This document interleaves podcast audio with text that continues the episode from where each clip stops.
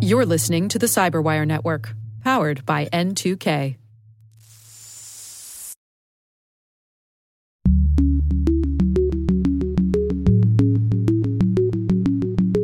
It's like you are asking someone to go out and buy a car and saying, but what you need to do is buy the wheels and the engine and the steering wheel and figure out how to put the car together yourself.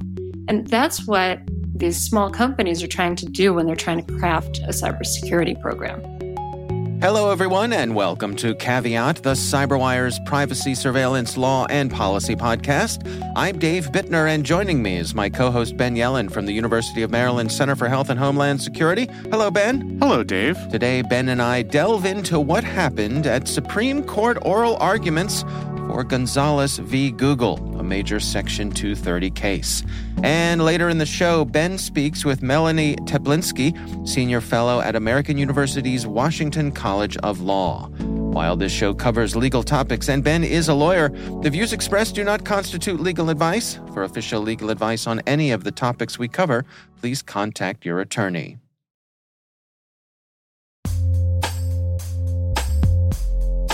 With over 8,000 threat hunters analyzing over 65 trillion signals daily, Microsoft works tirelessly with the federal government to keep our nation's data secure.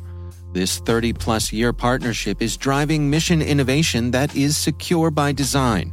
Whether optimizing your existing defenses or tackling advanced threats with AI, Microsoft gives you the intelligence and the automation you need to defend at mission scale. Let's work together to stay ahead of emerging threats and secure your mission anywhere. Learn more at aka.ms slash fedcyber.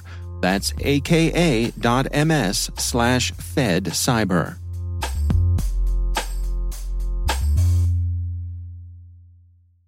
All right, Ben, we are uh, going a little bit uh, off form this week, and we're going to take the our, our, our conversational part of today's show is going to be all about uh, Gonzalez v. Google and the Supreme Court oral arguments, which I know you sat next to your computer with a big bucket full of popcorn listening to while the the oral arguments were being broadcast, right? Yeah.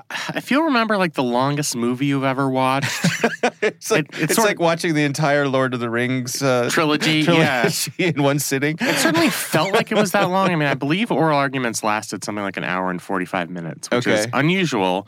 Um, there were three uh, attorneys who argued in front of the Supreme Court uh, mm-hmm. because it's both the parties and then the government took Gonzalez's side and kind of had their own separate argument but yeah, it was it was definitely a marathon. Um, I did both the transcript and the oral argument hmm. uh, just so I could kind of fully understand it in, in all of my senses, and uh, I got a lot of thoughts. All I right, well, thoughts. Let's go through it together here. Uh, how do you want to come at this? So, just a very quick overview. There are actually two cases that were heard last week. One is Gonzalez v. Google, and the other is Twitter v. Taamneh. The Taamneh case is more, well, actually, to give some background first, um, just in case you haven't been following these stories. The facts in each of these cases, for legal purposes, are basically identical. It's hmm. a family who's been affected by terrorism. In the Gonzalez case, this was a young woman who was killed in the 2015 terrorist attacks in Paris. And they are suing social media companies. Uh, so in the Gonzalez case, it's Google, the parent company of YouTube. Uh, and in the Taamneh case, it's Twitter. The Twitter case turned more on the exactitudes of the anti terrorism statute.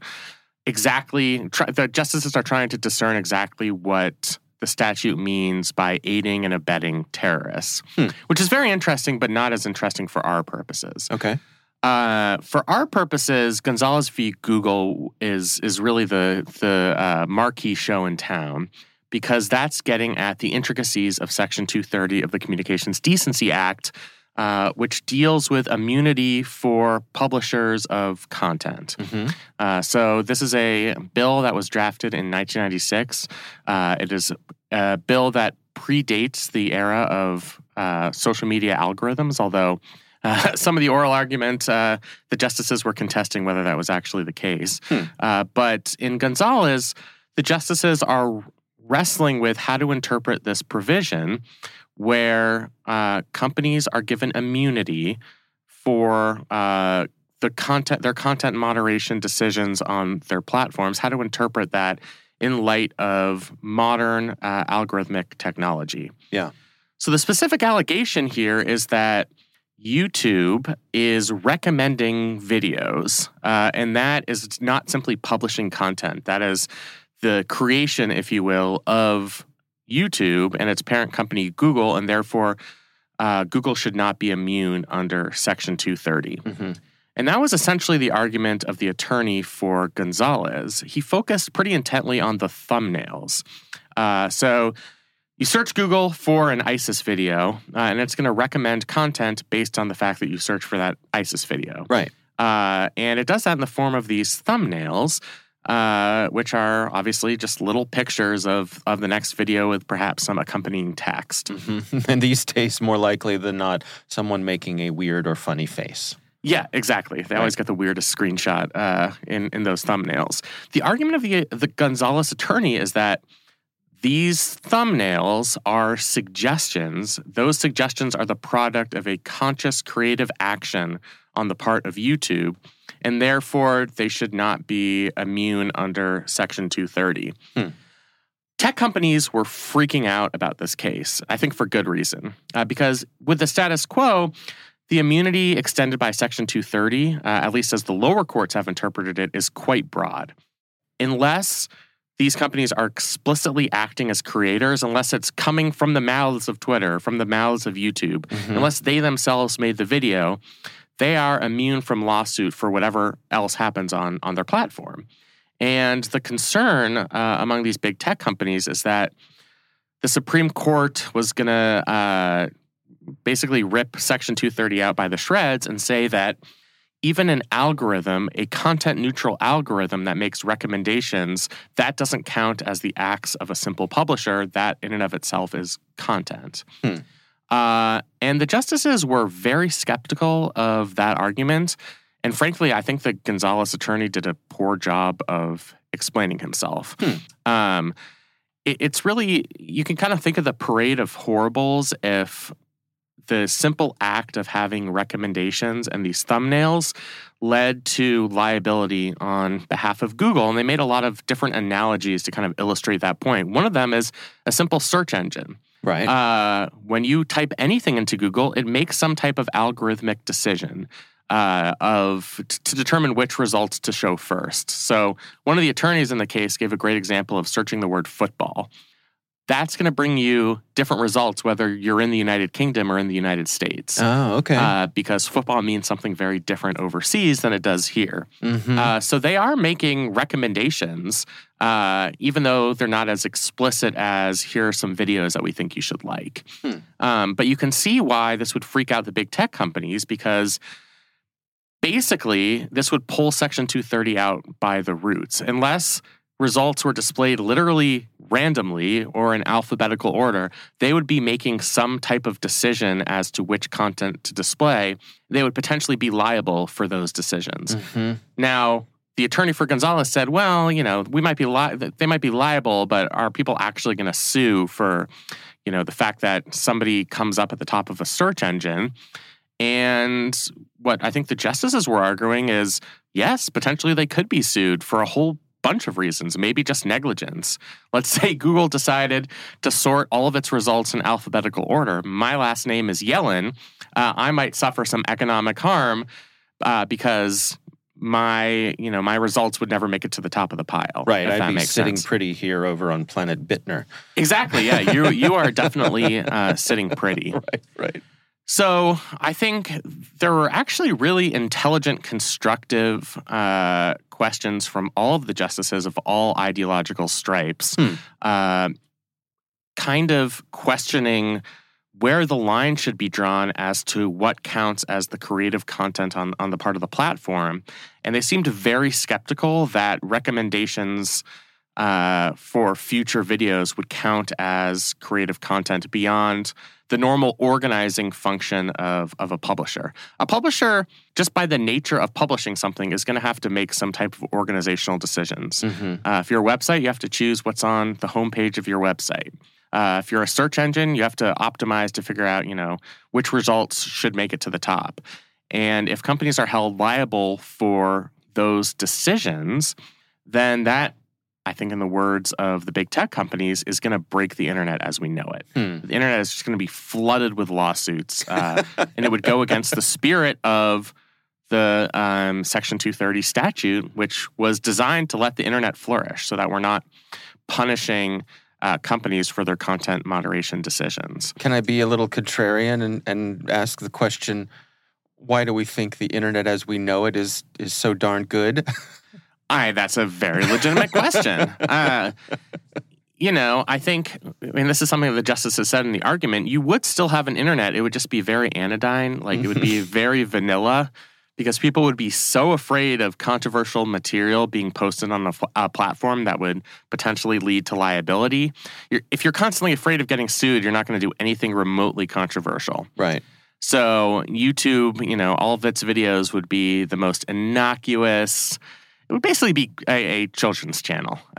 like nothing that's remotely controversial could be posted on But the would platform. it? I mean, because I mean, there's a difference between posting and surfacing, right? Right. So that's actually a major element of this case that's kind of a, a catch 22. Neither party is arguing against broad Section 230 liability. Uh, even Gonzalez would admit that immunity exists for the fact that ISIS videos are on the website to begin with. Okay. The question is whether the company should be liable for their recommendations and whether having that thumbnail of video you might like actually counts as a type of recommendation. So it's sort of weird if you step back and think about it that the companies bear no responsibility for the fact that ISIS videos are, are on their site, are being uh, posted on their platform, but they do have some type of responsibility simply by saying, you know, oh, you like this one video, here's a very similar video about the same Mhm. topic. Uh, so certainly, I, I think that's something that the justices were kind of prying and trying to get to the bottom of, and the Gonzalez attorney didn't really have a, a good answer. So I'm halfway through this argument. I'm thinking, yeah, this Gonzalez guy uh, party seems pretty desperate, or, or seems like they're in a pretty desperate position. I think they're probably going to lose the case. Okay. Uh, and then the Google attorney comes up, and I think she had some of her own difficulties. So, a big question is it doesn't matter that the algorithm is neutral as it relates to content. So, it's not like Hmm. Google and YouTube designed an algorithm purposely to highlight ISIS videos. It just seems that way. exactly. It just seems that way to the user. Right. Uh, they designed an algorithm that no matter what you search for, they're going to find similar videos that you might find interesting. Yeah. Uh, so the natural next question to the Google attorney is about that hypothetical. Well, what if, uh, under their interpretation of Section 230 immunity, what would happen if Google really did design an algorithm specifically to favor videos from ISIS? And the Google attorney answered, we think that Google should have immunity even in those circumstances Huh. even if they have jerry rigged a recommendation to promote content from terrorism, because under their views of the four walls of the statute, they didn't create that content. They weren't the ones who created those videos. A third party created those videos. Uh, even though they're the ones promoting it through their algorithm. And I think that just really shocked the conscience of these uh, of these justices, who I think were kind of uh, extremely skeptical of extending liability that far. So you have the Gonzalez attorney who really struggled because um, I, I think the justices were worried that too much activity on the part of these platforms would subject them to immunity. And then you have Google coming on, uh, and it's the opposite problem. They think that uh, we might be too permissive of some of the decisions that that these companies are making. Hmm. So where does all of that leave us? Uh, is the question. It's always very. It is a fool's errand to try to predict the outcome of cases uh, on the But basis noth- of nothing is foolproof to a talented fool. Exactly. Uh, everybody tries to predict outcomes because of oral arguments. It's it's successful maybe fifty percent of the time. Okay. Sometimes justices are asking questions just to augment their own understanding. They're not revealing their own preferences. Um, but I, I think we have a little bit of a hint as to how this might turn out. Hmm. I think what we can rule out is sort of two extreme outcomes that were in consideration prior to this oral argument. One extreme outcome was that Section 230 was basically going, going to be rendered moot by a Supreme Court decision. Hmm. So people kind of looked at Justice Thomas had a concurrent suggesting that Section 230 was outdated in a previous case. And there was the thought that this case might be the vehicle where the Supreme Court decides that Section 230 is outdated. It wasn't intended uh, to protect or, or to immunize a lot of the uh, decisions that these large platforms are making at all. And therefore, Section 230 uh, is is largely rendered meaningless. And in that case, if they did that, would then then it gets tossed back to Congress to make a new law? It would. Uh, and some of what the justices were arguing, and, and we'll get to that in a second, Mm. is it really it should be up to Congress to determine what the statute means uh, and exactly what type of activity it protects on on behalf of these platforms. Okay. But that, in and of itself, is is a difficult proposition because Congress has a hard time doing anything. Right. Uh, and members of Congress disagree on the reasons that they dislike 230. Mm. So it would just be hard uh, to foster any type of meaningful agreement. Okay. So I think the justices, I think we can rule out that outcome where Section 230 is just uh, destroyed with an axe, Yeah. right? The other potential outcome that I think people were worried about, uh, that I think we we might be able to rule out based on oral arguments, is that big tech companies can get away with literally anything. Mm. uh, there's this concern, and, and this kind of reflects the status quo, where there really there are no lines, there are no restrictions on any decision that these big tech companies makes, as long as they are not the ones creating the content, as long as they're just posting the third party videos, no matter what decisions they make in terms of promoting those videos, in terms of their algorithms, they can per se never be held accountable in a court of law.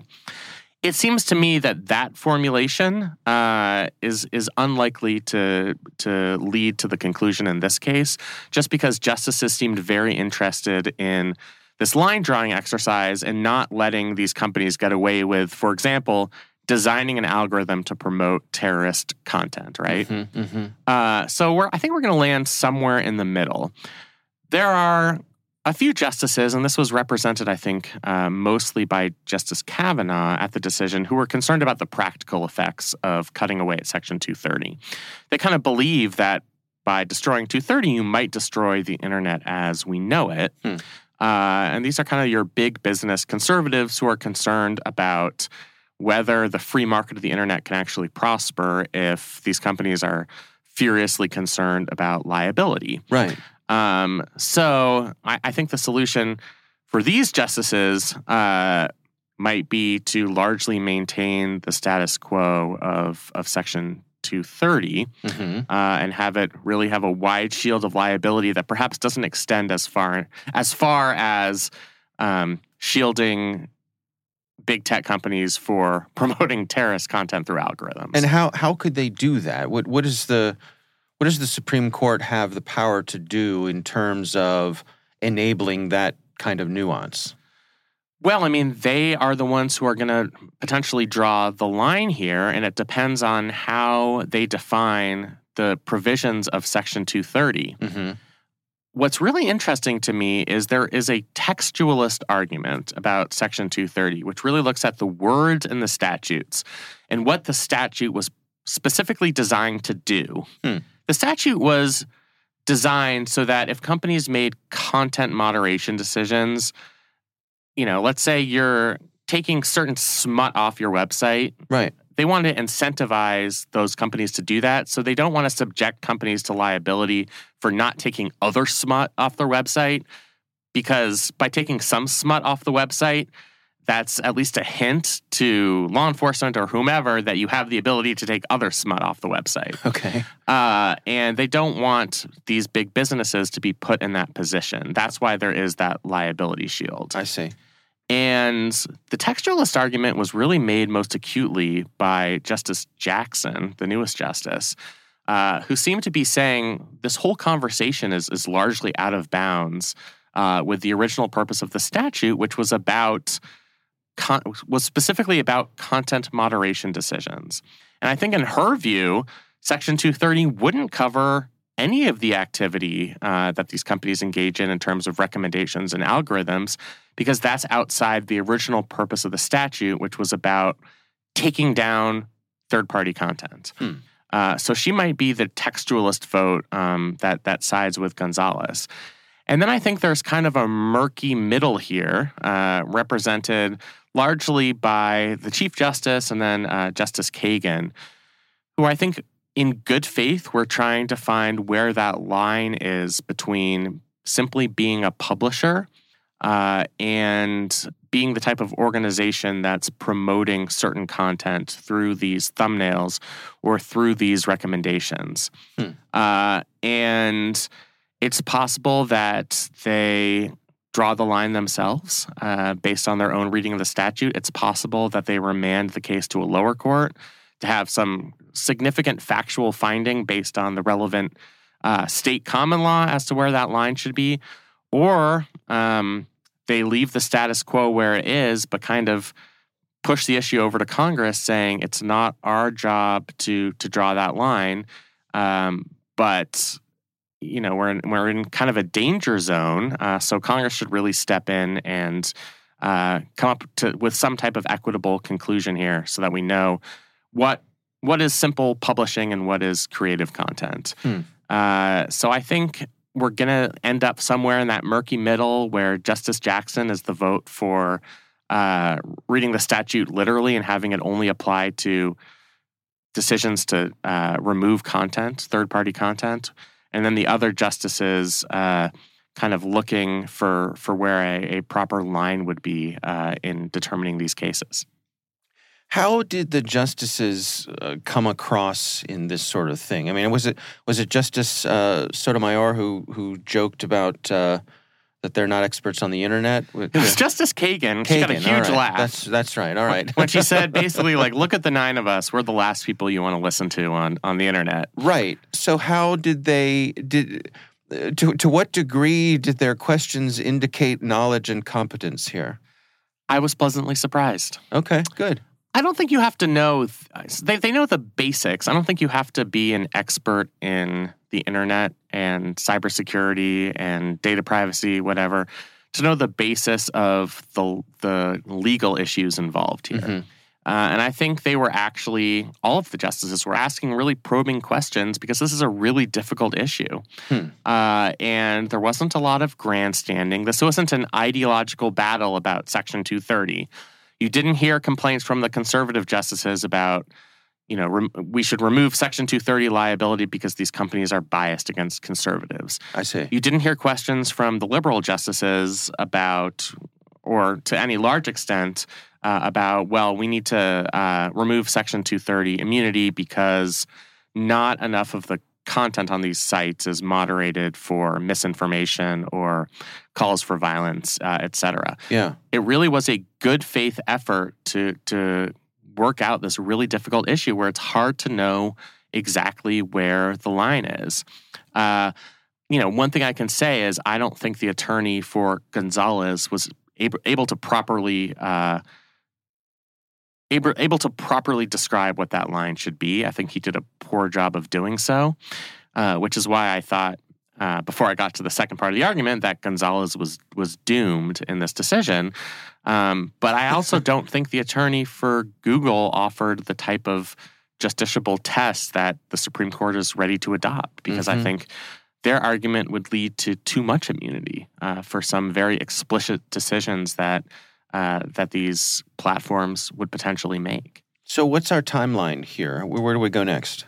So this decision, uh, we had oral arguments this week, and the term for the Supreme Court ends at the end of June. My guess is because this is such a complicated case uh, that this is the type of thing that will come out at the very end of this term. Hmm. So if I had to pinpoint a, a, a date, I would say the last couple of weeks of June is when we would get a, a decision here. And I'm sure when we get it, you and I will uh, will cover it in great depth. we will swing back around. Yep.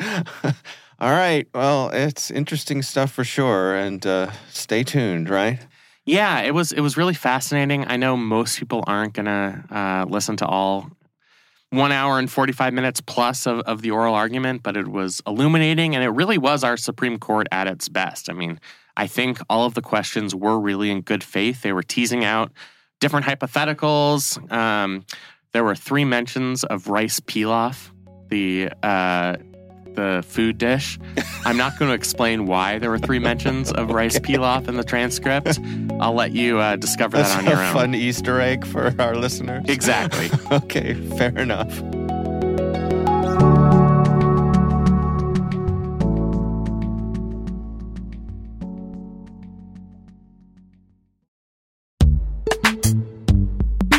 Imagine a world where you're always one step ahead of cyber threats, where your defenses are impenetrable because you see what others don't. Welcome to Team Cymru's Threat Intelligence Solutions. With real time access to the world's largest threat intelligence data ocean, they enable you to turn the tables on attackers. Transform your security from reactive to proactive through accelerated threat hunting and incident response, made possible through automation. Empower your team with visibility and insights to start defending your organization like never before. Team Cymru. Be the hunter, not the hunted.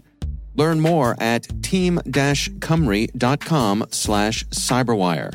That's team-cymru.com slash cyberwire.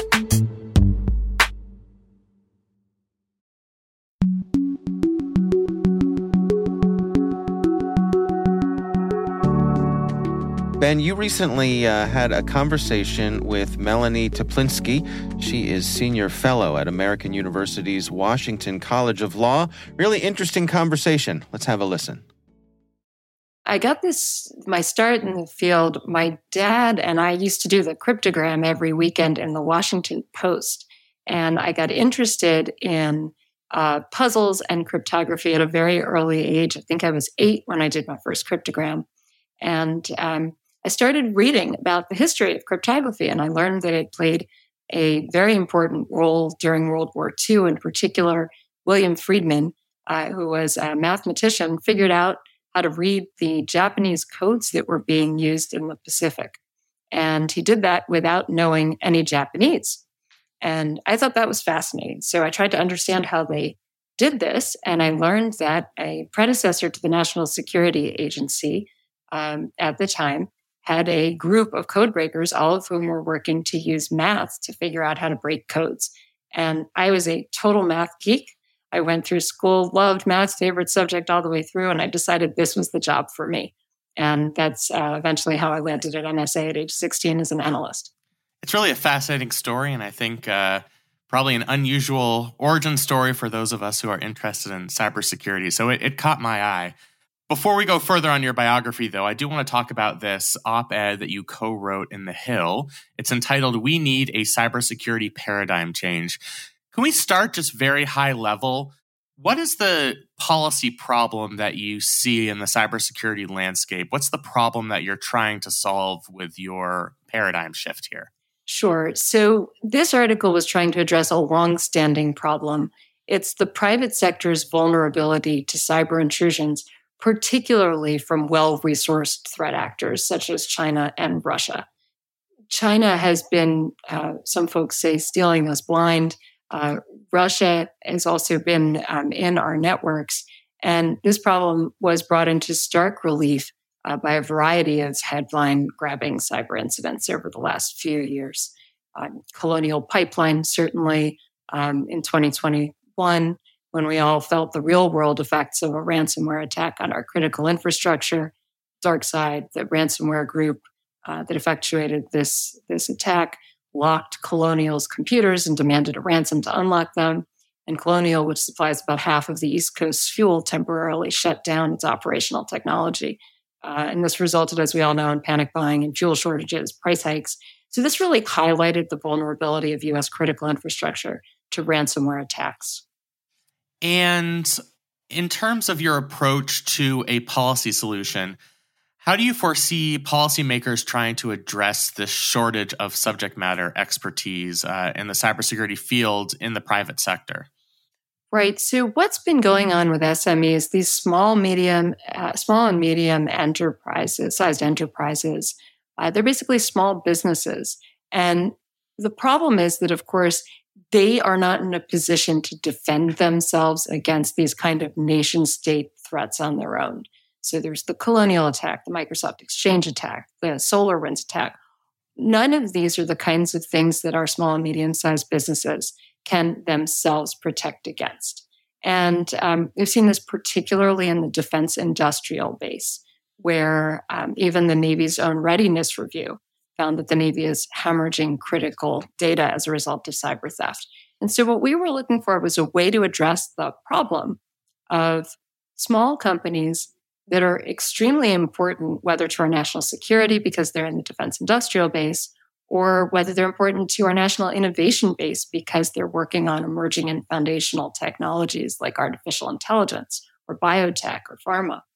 And so our proposal was to try to spur the development of an entire industry of cybersecurity providers that would have expertise and would be able to provide the kinds of services that these SMBs and uh, small and medium sized businesses and defense industrial based companies would need in order to protect themselves successfully.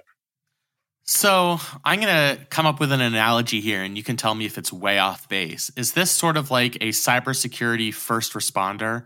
So, the way that employees at small and medium sized businesses don't know, might not know how to perform CPR or might not know how to fight fires or stop intruders is it the same sort of vision uh, for the subject matter experts? So I would say well, first responders are necessary, this is more of a left of boom approach, meaning it's before the attack. It's what kinds of cybersecurity protections do we have to have in place in order to protect our companies? Does that make sense? Yeah, so it's almost more the role of an emergency planner, emergency extending what's admittedly a uh, poor metaphor, but like a emergency planner rather than the the first responder. Exactly, exactly, and it's recognizing uh, in part that right now there are a lot of cybersecurity capabilities available, but there aren't integrated solutions. So it's like you are asking someone to go out and buy a car and saying, but what you need to do is buy the wheels and the engine and the steering wheel and figure out how to put the car together yourself. And that's what these small companies are trying to do when they're trying to craft a cybersecurity program. So our approach has been to say we need to figure out how to spur the development of integrated solutions that would allow companies to buy what they need. And could you expand a little bit on the role that the zero trust approach has played in the the issues that you've identified and this new paradigm? Certainly.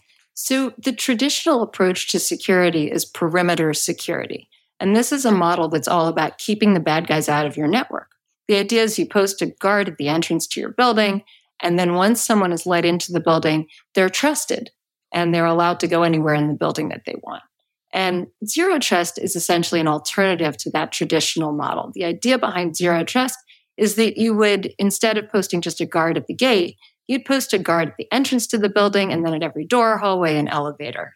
And this model assumes that bad guys have breached the network and it takes a deny by default approach to protecting the critical assets that are inside our companies. So, is one of the problem areas that most small and medium sized businesses just don't have the institutional expertise to implement this type of zero trust approach? Precisely. They lack the expertise some, some companies are not aware that it's a problem. Those that are aware don't have the time, the resources, or the expertise to go ahead and implement these kinds of programs. Zero Trust is not something you can buy off the shelf. It's not something that you can purchase. You need to develop a program. It takes time and effort and investment. So, on that question of investment, uh, what could you see in terms of state policy changes or federal policy changes that would encourage the development of this new paradigm that you've identified? So, what we were proposing in our uh, op ed was a new paradigm which would be based on transferable investment uh, tax credits. The idea would be that Congress would establish a tax credit for qualified companies that are relying on expert cybersecurity providers. The credits, like any other credit, would reduce your taxes on a dollar for dollar basis. Um, so the idea would be just as in the energy industry, where Congress, Congress relies on energy investment tax credits to incentivize investment in fuel cells, small wind turbines, and these other kinds of technologies that it wants to support. Similarly, it would incentivize investment in expert cybersecurity services. That's sort of the carrot approach. Have you at least considered or thought about if investment was not as much of an incentive? From an ideal policy development perspective, have you thought about what a sticks approach might be? And uh, do you think that would be workable? And if not, why not? Certainly. So, if you go back to about 2011, 2012, there was a bill called the Lieberman Collins Bill. And that bill had introduced the concept of mandatory cybersecurity standards in this country. They would have been federal standards that set a floor for, for cybersecurity across industries. That bill, despite efforts uh, by that time the Obama administration for passage, including President Obama actually penning a rare op ed in the Wall Street Journal in support of it, that bill did not go through Congress. It was unsuccessful. And that bill was written in response to the thought that we had a market failure, that cybersecurity companies on their own were not providing enough cybersecurity protect, to protect against the kinds of threats that we were seeing. Fast forward now, uh, we're expecting uh, imminently, actually, the White House to release the national cyber strategy. And certainly in the strategy, we do expect that there will be a shift. In, in particular, uh, there's going to be a shift we expect away from market reliance in this space and towards some kind of federal regulatory role. So th- there has been um, already work in the administration. The administration has um, developed some sector specific requirements applicable in rail transportation, pipeline, post colonial, et cetera. So there has been work and movement toward uh, a more federal regulatory approach. But as of yet, we don't have um, congressional legislation that requires federal uh, cybersecurity standards across the board. And even on a sector specific basis, we only have a handful of requirements. So, one of the themes of our podcast is we have a lot of people who call for congressional action. We spoke a lot last year, for example, about data privacy. Uh, there were a series of promising pieces of legislation to establish national data privacy standards. Uh, it seemed that it was really promising. It was on the verge of passing, and then it died in the lame duck session, as many pieces of legislation do. So, what would be an effective message to get this type of policy change to the top of the pile where you can actually effectuate change and not have it get lost in the morass of a polarized and, and dysfunctional Congress? Right. So, one of the interesting things uh, this week was certainly we saw in the news that China was flying a surveillance spy balloon above the United States. And in the community uh, of which I'm a part, the reaction was, why is everyone getting so exercised about this when in fact China's been, all your kids are on TikTok, yeah. Exactly, right? There's been a, a um, long campaign of rampant cyber espionage against the United States. And so I think right now there's an increasing understanding that this rampant espionage really reflects the understanding that economic power is key to national power. And you're seeing authoritarian governments like China using their intelligence services to support their privately owned companies because they view those companies as an extension of the Chinese state. So, as the administration shifts in its um, international relations to a greater understanding of um, what folks are referring to as the great power competition with China. I think there will be more of a push to try to solve these problems. And our uh, proposal to um, implement a, an incentive uh, an incentive system, a, a, cybersecurity investment tax credit for purposes of um, encouraging companies to um, particularly defense industrial based companies to try to up their cybersecurity game, I think those proposals will become much more attractive uh, given the administration's current goals.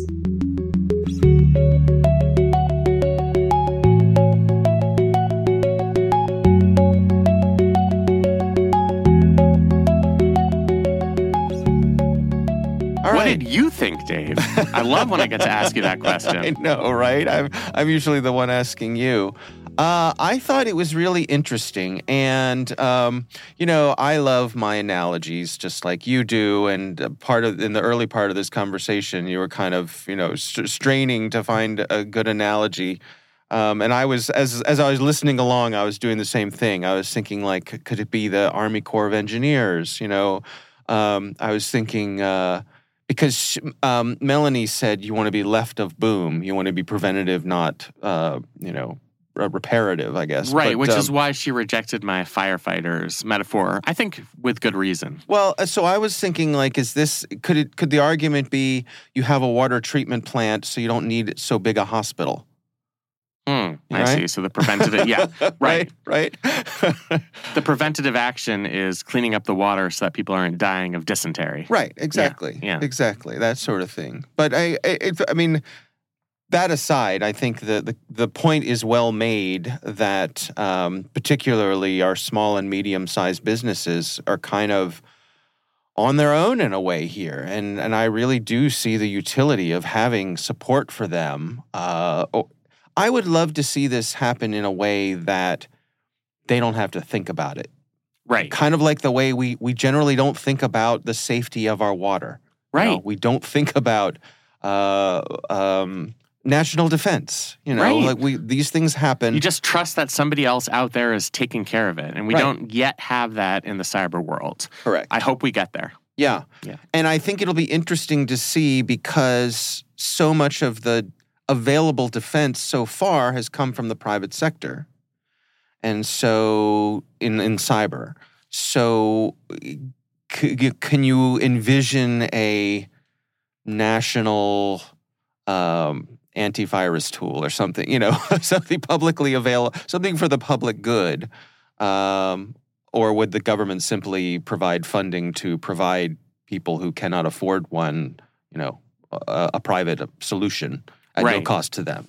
Right. Which are both, you know, there's viable ways of coming at this. Uh, uh, adds new meaning to a public defender, right? There you go. The government, uh, if you can't afford cyber insurance, the government will appoint one for you. Watch Yeah. your head as we uh, right. get you into this police car. Yeah. Right, right. Oh, I, but I mean, there's you could see there being um, some sort of regulatory framework where if you are an ISP, if you're providing internet to people, you must, in the same way that you you must provide, if you're providing water or any beverage or any food stuff to people, you have to meet certain standards.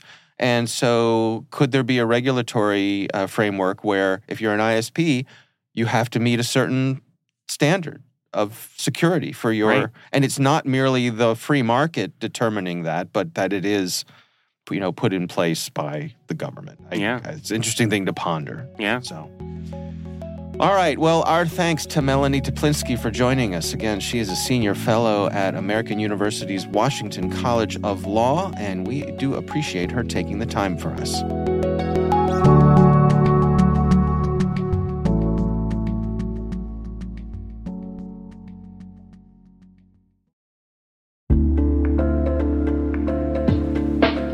Everybody, want to take a few minutes here and talk about our sponsor, Splunk. You know, you need to keep operations humming around the clock, but potential disruptions are everywhere. Splunk helps you predict problems and find and fix issues fast so you can reduce risk and ditch downtime. The world's largest enterprises rely on Splunk's unified security and observability platform to become more efficient, resilient, and innovative. With Splunk, you can react quickly, evolve faster, and be ready for anything. Stay ahead of disruptions. Learn more at splunk.com/resilience.